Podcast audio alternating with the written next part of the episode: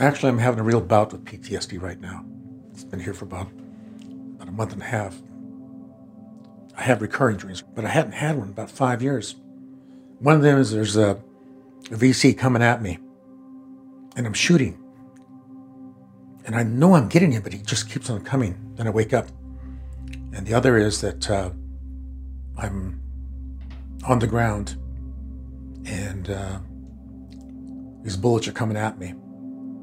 And I can hear them hitting the ground. Super slap.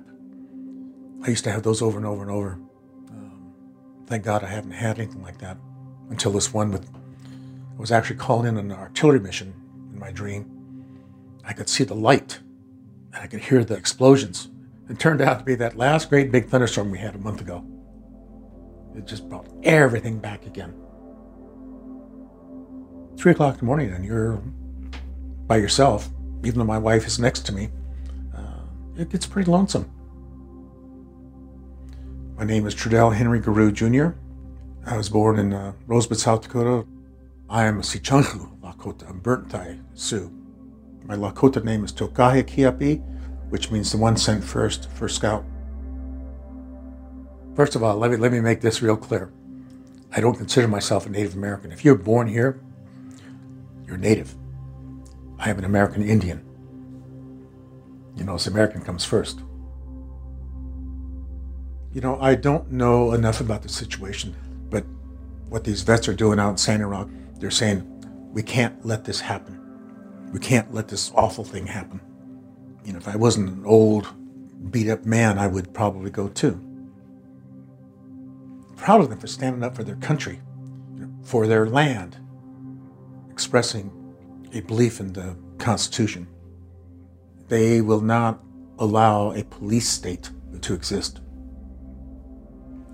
Uh, the infantry has this term follow me. You follow me, I'll go in front. And leadership means you're leading. You're not going to make them do things that you're not willing to do. And I think that a good leader takes responsibility. That's what I saw among the best commanders I knew. I had some good leaders. In Vietnam, I had about a dozen cousins who were, were there. I'm the only one left.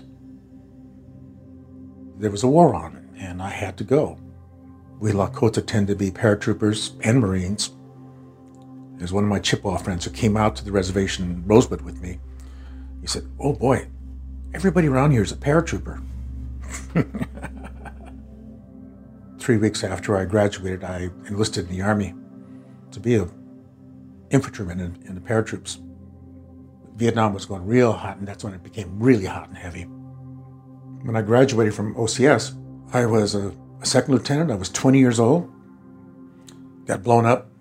I spent 14 months in the hospital afterwards. I lost these fingers on my left hand. This other hand got all blown to hell. I have scars everywhere. The only place I wasn't hurt was my right leg, but they took big skin grafts off that. I lost half my colon and I don't know how much of the regular intestines. My right ear is now deaf. I've worn this brace because I have what's called a drop foot. I've worn that for 48 years now. I was um, medically retired. It was actually the worst thing in my life. It was a medical board Dr. Mullen took out this sheaf of papers. It was my medical history since Vietnam. And he went through it, talking about me as if I wasn't there. And then at the end of it, he said, This officer is no longer fit for duty. That was the worst thing. I couldn't be a paratrooper anymore. I couldn't be, I couldn't even be in the army anymore. I went to Dartmouth I majored in Russian in college because of that grenade that I saw. I would understand who they were. It happen when I was freshman at Dartmouth? I'd just gotten there. This article said that they had the um, South Dakota National Guard all around and their APCs and tanks. And the South Dakota Air Guard were doing overflights on them.